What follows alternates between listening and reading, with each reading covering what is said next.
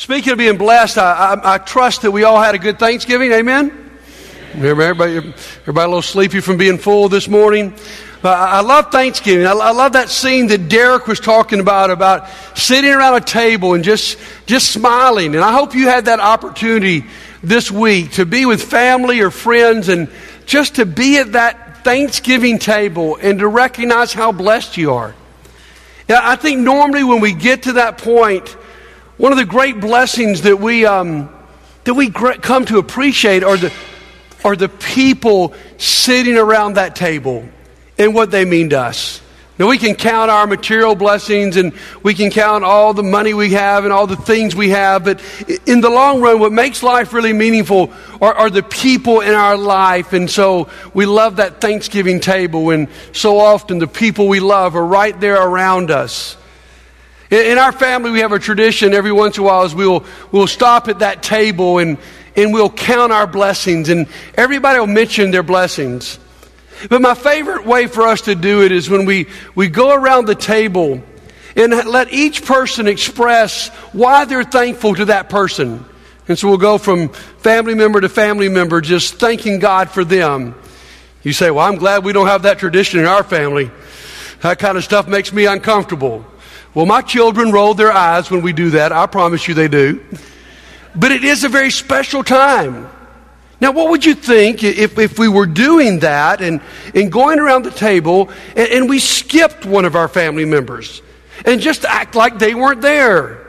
At, at, a minimum, it would be rude. At a maximum, it would be certainly very hurtful that there was somebody at the table that we didn't say, you know what, thank God for you, what you mean in our life. God, spiritually and theologically, I'm afraid when it comes to Thanksgiving, often that's the scene with us and God. We're blessed to sit around a table with God and, and to give Him thanks. But so often I think we, live, we leave out part of what we commonly call the Godhead. Maybe we're really thankful for the Father, we're really thankful for Jesus, we're really thankful for the, the Spirit, but most of us may skip somebody. Today we dive into some deep challenging waters today, we talk about the Trinity. You know, Trin- the word Trinity is not a biblical word. You can't find it in the Bible. But it's certainly a very biblical idea. That there is this triune God who's, who's three and yet he is one. We, we see it right from the very beginning of time when in the creation story, God is creating man and God says, let us make man in our own image. And we're a little bit struck by that word, who is the us. Well, in Scripture, it's more and more revealed. There are passages where we see all three of the Godhead. Look, look at this passage. 1 Peter chapter 1, verses 1 and 2. Peter, an apostle of Jesus Christ, to God's elect, exiles scattered throughout the provinces of Pontus, Galatia, Cappadocia, Asia, and Bithynia who have been chosen according to the foreknowledge of God the Father. There's you got God the Father. Through the sanctifying work of the Spirit. There you have the Holy Spirit. To the obedience, to be obedient to Jesus Christ. There's the Son. And sprinkle with His blood. Grace and peace be yours in abundance. It's there. And then we see it vividly in that scene where Jesus is baptized and the Holy Spirit descends on him like a dove. And we hear the voice of the Father saying, This is my beloved Son, in whom I'm well pleased. Now, let's be honest as we talk about this this morning. The, the, the Trinity is a theological mystery. I mean, who can really explain it? Does God have some kind of strange arithmetic or math in heaven where one plus one plus one equals one? I mean, how do you put this thing together? I've heard every kind of explanations from it's like roll age, two mints in one, you know? Or just like marriage, yes, just two separate entities, but you're so united, we say it's one. I was reading a book that uh, Andy Johnson gave me called uh, Enjoying the Trinity, and, and here's a couple of the stabs they took at the idea. You, you probably heard some people compare the Trinity to, to H2O. It can have three forms of water, and it can have steam, or it can be ice. And this is the way this book describes it. The triune God is like H2O. The Father was all icy until he warmed up and became the watery Son, who then vaporizes and becomes the steaming Spirit when you crank up the heat. Was that the way it is? Or how about this, this explanation? This is even sillier. God used to feel rather fatherly in the Old Testament, and then he tried adopting a sunny disposition. Aren't we're thankful for that? And has since decided to be more spiritual. Well, none of those stabs quite get it because it is quite a mystery that we can have one God and yet there are three. That the three are in one. There's such unity between the three that we can talk about them as if they're one. And I can't explain that. And I think maybe sometimes we've bogged down so much in that that we've missed the point of the Trinity. So if you're taking notes, finish the sentence we started a few moments ago. The Trinity is a theological mystery, here we go, that equips us for practical mastery of the Christian life. What are you saying, buddy? Oh, yeah, guys. Don't get so hyped up on trying to explain God. What kind of God would it be if you and I could actually explain Him? So don't get so hyped up trying to explain this. It's trying to understand this because this mystery may very well be the key to our mastery of walking with God. And here's what I want to say to you this morning. If you don't give thanks for all three, if you don't recognize all three at the table, you are missing out on something that will guide you and bless you and actually change your life. You can only understand and live out God in your life when all three are involved. So here's just a preview of what we're going to do this morning. First of all, we're going to talk about how the Trinity shapes our view of God. Second, we're going to talk about how the Trinity shapes our view and our living out of the Christian life. First of all, it shapes our view of God. I mean, the big question is who is God? What is God like? Well, the Trinity actually, as mysterious as it is, reveals a lot to us about God. Number one, God is relational. God is relational. God's not just this mysterious concept or idea. God lives in relationship as the Father, Son, and Holy Spirit. The point of the Trinity is that God lives in community, in perfect love and harmony that exists between the Father, the Son, and the Holy Spirit. He lives in a relationship. It is completely satisfying. Now, I've made a mistake that many preachers make often in doing a wedding ceremony where you talk about creation and how God created the earth and what a beautiful place it was. And then we almost imply often, and yet God was lonely. And so God needed someone to share himself with. And so God created man and woman. Guys, that's not an accurate picture. God was not lonely. There was no loneliness between the Father, Son, and Holy Spirit. Now, did God want to share himself in relationship with you and I? Absolutely. What God wanted to do and what God is doing is He's inviting us into a place of perfect love and harmony in the community of the Trinity. So we, we learn this about God. God's not just the universe like pantheism would say. God's not just a thing or a concept or an idea. God is relational. He exists in relationship and he shares relationship. No wonder that the two greatest commands are to love God with all your heart, mind, and soul, and to love your neighbor as yourself. It is a reflection of the character of God. So God invites us into the relationship of the Trinity. Second, here's the next principle God has moved closer and closer to us. Not only does God exist in relationship, but He wants to be with us. You can divide all of history with God into three phases God the Father, God above, God the Son, God among us, God the Spirit, God within us. Do you see the incredible and beautiful movement of God closer and closer to us?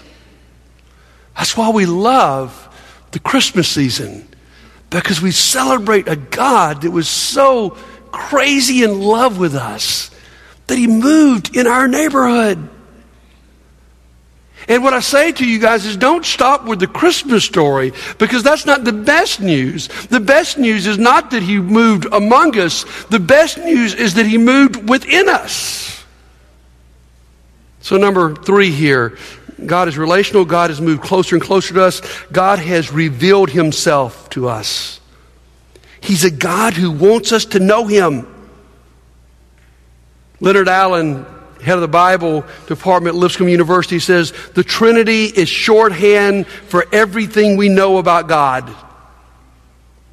Let's just think about a few things about, God. Just and this is this is pretty short and not simply, not certainly um, going to cover all the ground. But let's think about God the Father. We learn through God the Father about the authority of God. That God is in charge.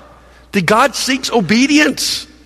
We learn about the sovereignty of God, that God's will will absolutely be done. He has got authority and He's also sovereign.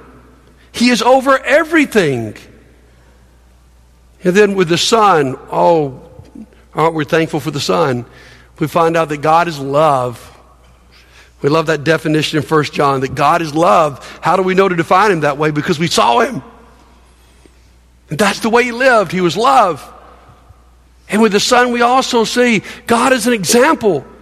The Son comes to this world, and the, and the Son says, Okay, guys, you want to know how to live. Let me show you concretely exactly how to live this life out.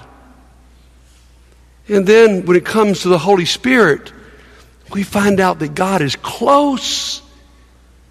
How close? So close, He's right with us. Crazy and that God is empowering. That God's not just told us to live this life, God has empowered us to live this life. Now, that's a rather small list of the descriptions of the Trinity and what they provide. But I think that's enough to teach you and I this. If you miss out on any one of them, you've missed out on something really big. You, you miss out on the complete picture of God. Many of us grew up, I know I did anyway, with a, a very great appreciation of God as being authoritative and sovereign, that, that He was the Father and, and that uh, what He said He meant, and that if you didn't do it, you were in trouble. And I think about how empty my life would be today, or how far I would be from God if I just stopped with what many of us call that Old Testament view of God. And I know that's not fair because grace is found in the Old Testament too. But many of us, that's the way we saw it. And then we got introduced to the Son. And the Son helped define God for us.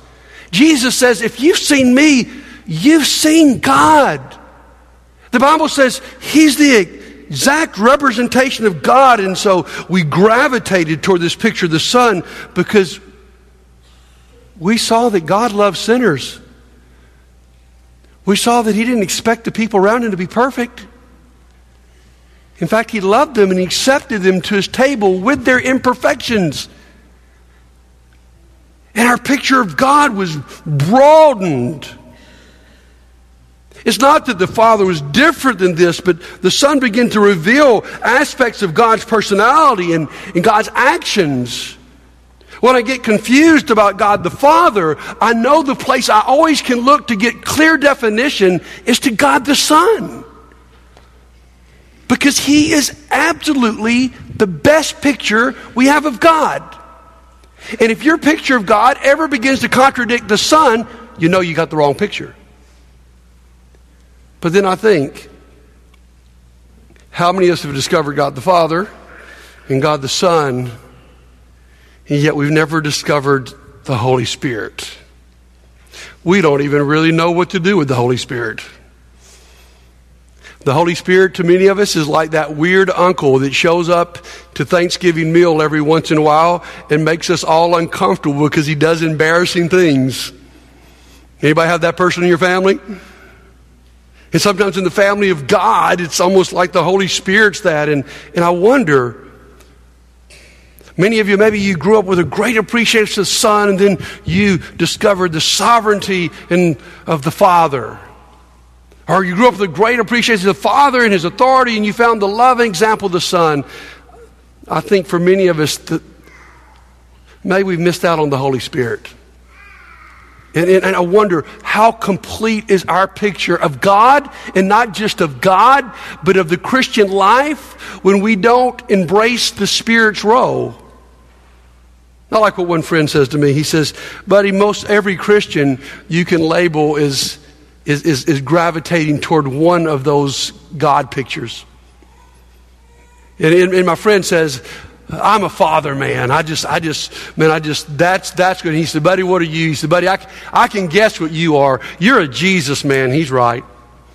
Man, I, I, I just, I just quickly gravitate toward Jesus. I mean, that, that's the one I relate to. That, and then we all know there are people that are, that are more spirit people. You know, that's the, uh, in every other sentence they say, they mention the Holy Spirit. So the part of the truth is we all individually gravitate toward one. And here's the, the danger is because we gravitate toward one, do we miss out on the complete picture? So is this morning you think, well, I gravitate in this direction. That's the purpose of the Trinity. It's like a, like a shorthand explanation of the character of God. You need it all. And while we're just being real honest here, most churches gravitate toward one. When you go to more of a high church tradition that's very much into art and beauty, normally it's a church that gravitates more toward the Father. A, a church that is probably more into the sovereignty of God and that God controls everything and may even come to a point where they don't believe that you have much choice in what happens in your life. Most of those churches elevate the Father, it seems. Most evangelical churches who believe you do have a choice and, and believe almost everything's about salvation or you're saved or you're not saved gravitate toward the Son, don't they? And then most charismatic or Pentecostal churches, we see gravitate more toward the Spirit.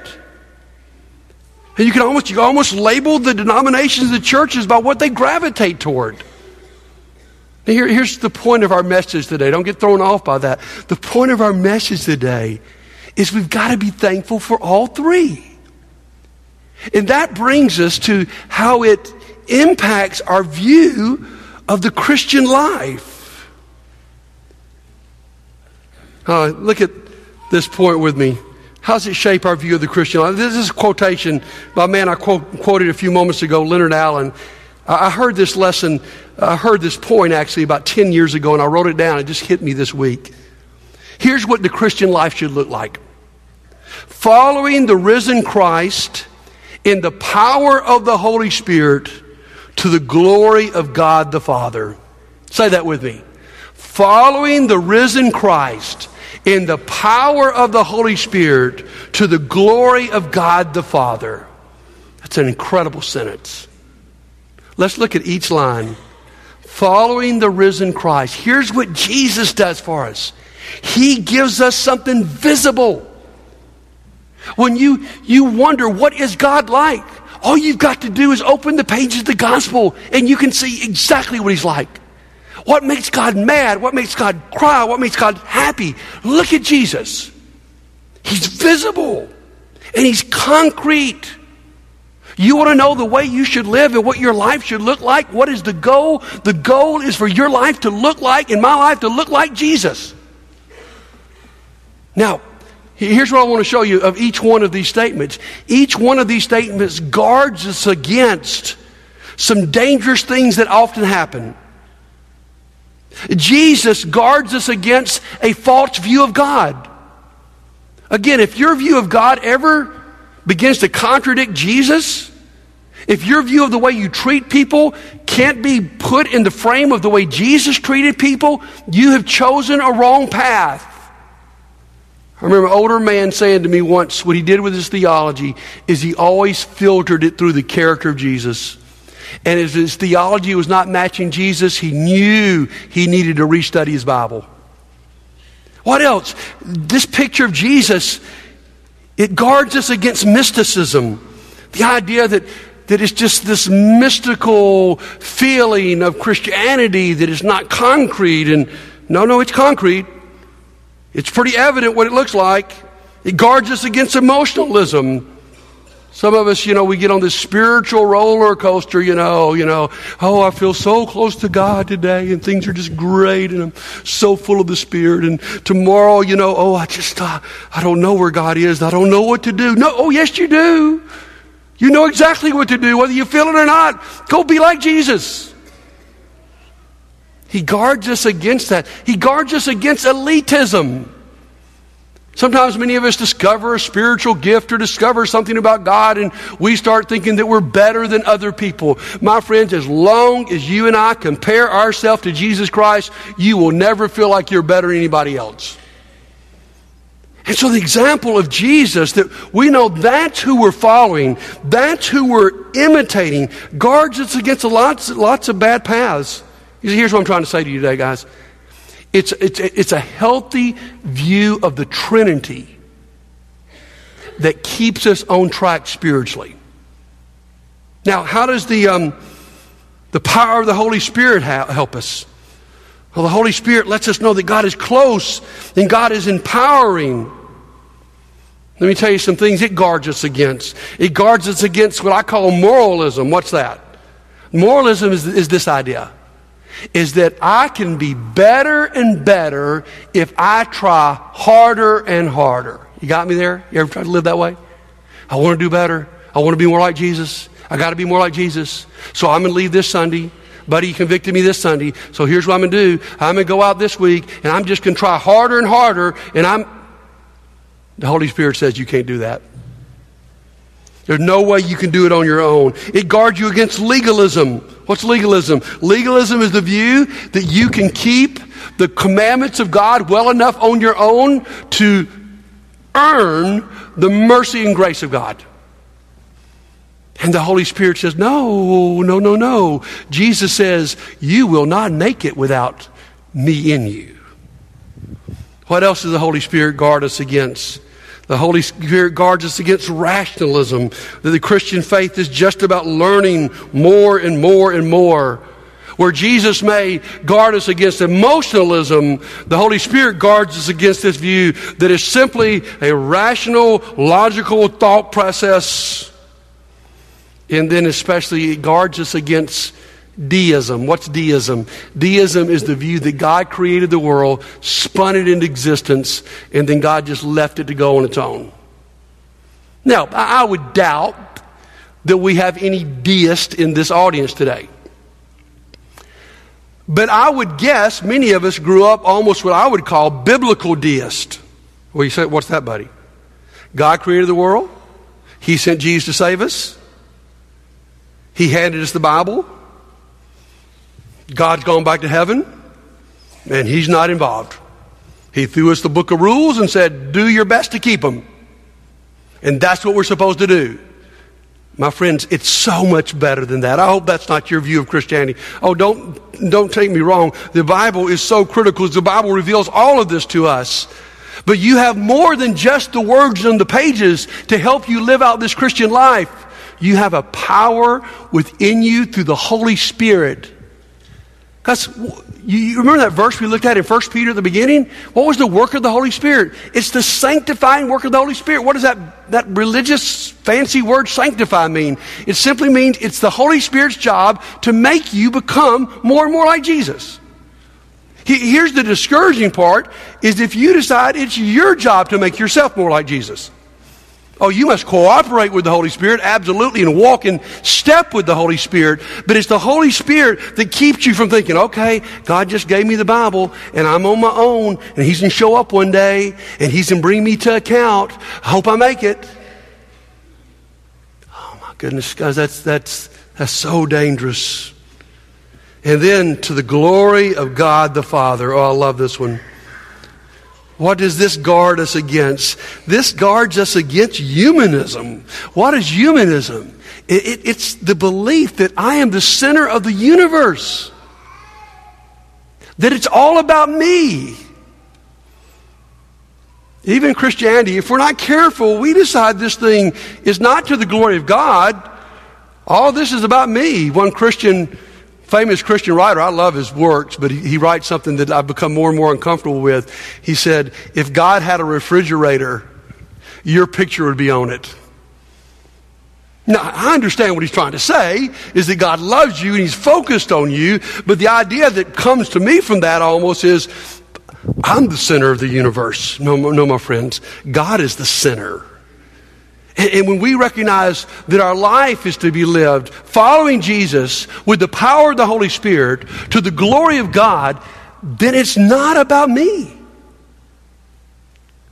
My motivation is not just, okay, if, if, if, I live the Christian life, my life will be better, which it will be, or I will be saved, which you will be, or I'm living the Christian life because I'll go to heaven, which you will.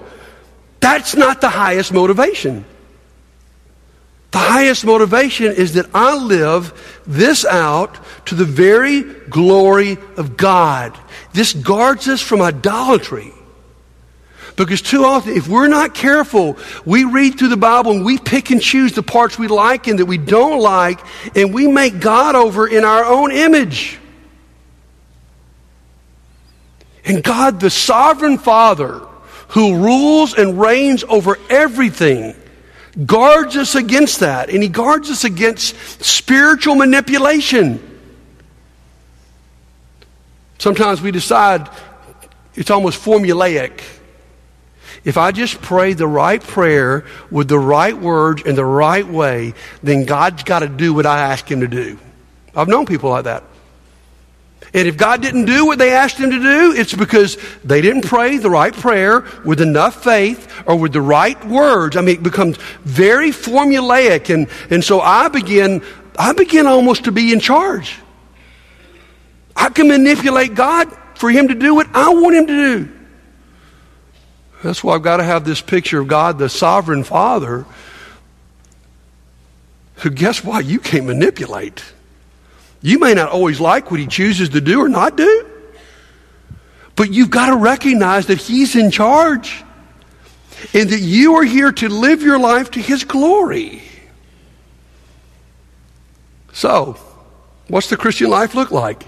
It's following the risen Christ in the power of the Holy Spirit to the glory of God the Father. Look what we've been invited to. Look at this passage, 2 Peter chapter 1 verse 4. Through this, he has given us very great and precious promises, so that through him, them you may participate in the divine nature. I love that line. Participate in the divine nature. What happens in the Christian life is that we have been called to participate. Some translations say partake. We share in the divine nature. We are part of this holy community that we call the Trinity. Now, let me say this. To enjoy this, you've got to recognize this. For many of us, we probably have grown up in some way, I think all of us probably, in some deficiency in our appreciation of some part of the Trinity. Some of us, man, we're just always, thank you for Jesus, thank you, or thank you for the Father, thank you for the Spirit. What I'm saying is, if you want your spiritual life to stay on track and be pleasing to God, you've got to be thankful for all three. And, and, and you've got to see that what you and I have been invited to is to participate in the divine nature. It's amazing. And, and here's what I want to say I don't want to miss out on any of it. Not because of my fear, but because God's invited you to the whole deal. So be thankful for all three. I love Hebrews 13, verse 5, where the Bible says, God says, I will never leave you nor forsake you. That's the English translation. The Greek translation is really bad English because it's not a double negative, it's a triple negative. But Hebrews 13:5 literally says, I will never, never, never leave you nor forsake you. Don't you love that? Let me make that real for us as we close out today. God, I feel so weak. Lord, I blow it so much. Lord, I want to live for you, but I, I, I, come up empty sometimes, Lord. I fail you. Please, please, God, don't leave me. And God the Father steps up and he says, Buddy, I will never leave you. I, first, I created you. And God the Son steps up and says, Buddy, I will never leave you. I've proven it. I died for you. And God the Holy Spirit steps up and says, Buddy, I will never leave you. I live in you. I will never, never, never leave you. What an amazing promise. So, today, while we're in the spirit of thanksgiving, we're going to spend some time right now just praising God. If you need to respond today, this would be the time to come to the front row. If you need the prayers this church before you get out of here, if you're ready to be baptized in the name of what? The Father, Son, and Holy Spirit, today's the day for you to do that. But more than anything, over these next few moments as we sing these songs, I invite you just to overflow in praise, not just to God the Father, not just to the Son, not just to the Spirit, but give thanks for all three. Let's stand together and praise Him.